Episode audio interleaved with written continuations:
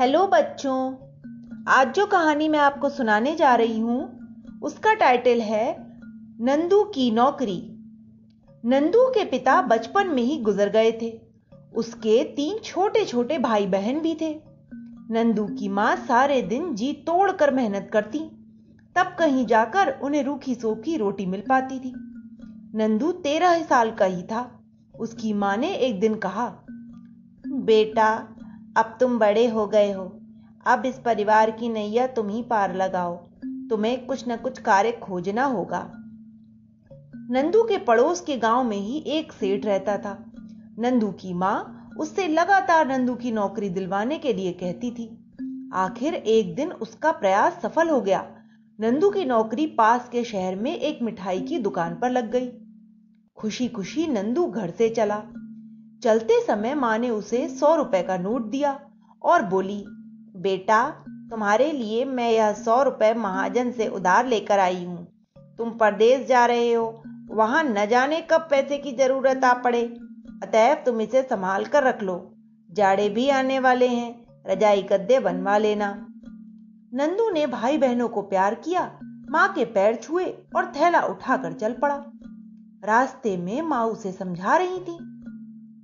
देखो बेटा सदा ईमानदारी से कार्य करना पैसे के लिए अपनी इज़्ज़त और ईमानदारी मत बेचना।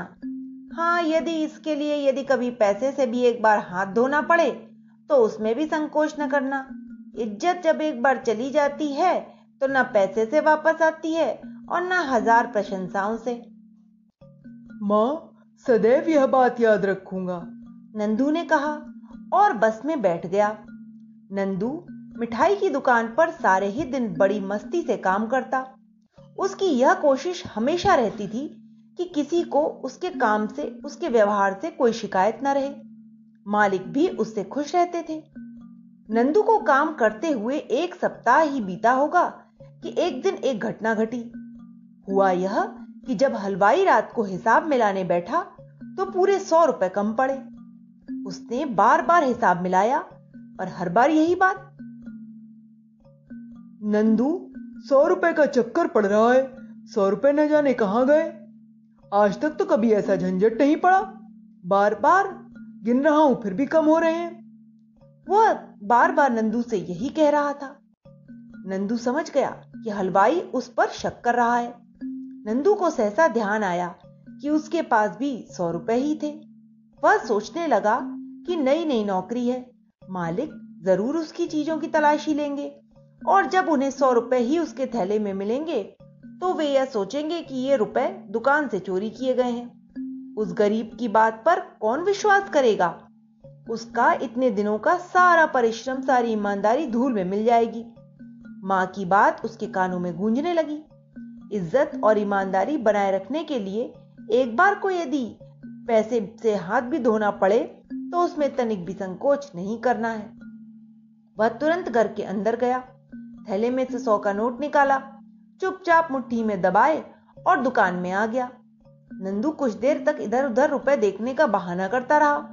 फिर सेठ जी के पास जाकर हथेली पर सौ रुपए का नोट फैलाकर बोला सेठ जी यह रुपए रहे। अरे कहा मिले? हलवाई जो शुरू से ही उस पर शक कर रहा था बोला यहीं पड़े थे तिजोरी के पास। नंदू ने थोड़ी आँखें नीचे करके कहा झूठ बोलता है।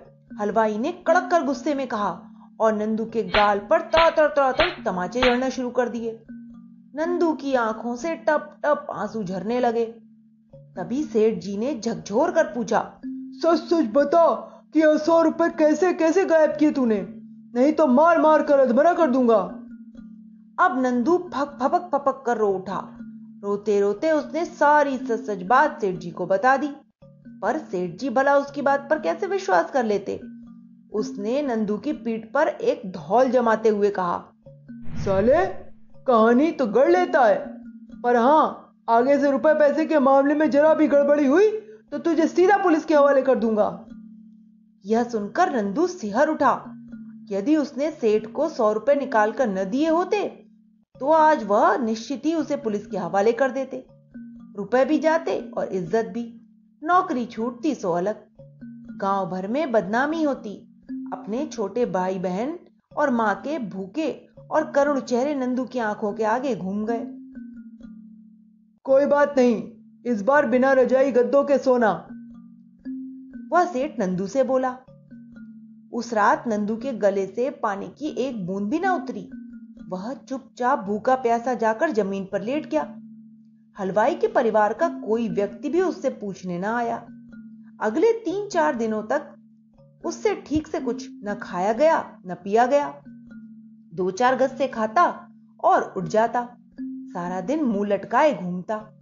यह देखकर हलवाई की पत्नी का दिल भर आया। उसने अपने पति से कहा, सुनिए, कहीं ऐसा ना हो कि नंदू की बात सच हो। चोरी करने वाला इतना अधिक परेशान नहीं रहा करता। हलवाई ने डांट कर उसे चुप करा दिया। तुम भी मूर्ख हो। ऐसी मनगढ़ंत बातों पर विश्वास करना चाहती हो। बात आई गई हो गई। किसी ने इस पर अधिक विचार भी ना किया। चौथे दिन हलवाई का लड़का दूसरे शहर से वापस आया। जब सभी खाना खाकर गपशप कर रहे थे तो सहसा नंदू वाली बात की चर्चा हुई। हलवाई का लड़का चौंक कर बोला, अरे पिताजी, मैं तो आपको बताना ही भूल गया। आप दुकान पर थे नहीं। मैं जल्दी में था, इसलिए आपसे बिना कहे ही सौ रुपए का नोट निकालकर बाहर चला गया था। तो नंदू निर्दोष है? चीख कर हरवाई और उसकी पत्नी बोले, उसकी बात सच्ची है। लड़का कहने लगा और नंदू को आवाज़ लगाई गई। रात में इतनी देर मालिक की आवाज़ सुनकर नंदू एक बार तो काँप उठा। अब पता नहीं क्या दुर्घटना होगी। ऐसा मन में सोचते हुए वह कोठरी से बाहर निकला और सिर झुकाकर सामने खड़ा हो गया। हलवाई ने आगे बढ़कर उसे गले लगा लिया और बोला, बेटा, तुम्हारी ही बात सच थी। हमसे बहुत बड़ी गलती हो गई। अब आगे ऐसा ना होगा। हमें माफ़ कर दो। यही नहीं, सेठ ने दूसरे ही दिन अपने पास से दो सौ रुपए दिए और बोले, जाओ, तुम अपनी माँ से मिलाओ और उसे भी रुपए दे आना। सौ रुपए महाजन का कर्ज उतारने के लिए और सौ रुपए घर का खर्च चलाने के लिए। नंदू की आँखों में कृतज्ञता के आँसू भर आए। वह सोच रहा था कि ईमानदारी और सूझबूझ व्यक्ति का सदैव आदर कराती है। तो बच्चों, इस कहानी से हमें यही सीख मिलती है कि हमें हमेशा ईमानदारी और सच्चाई का साथ देना चाहिए। Okay, bye.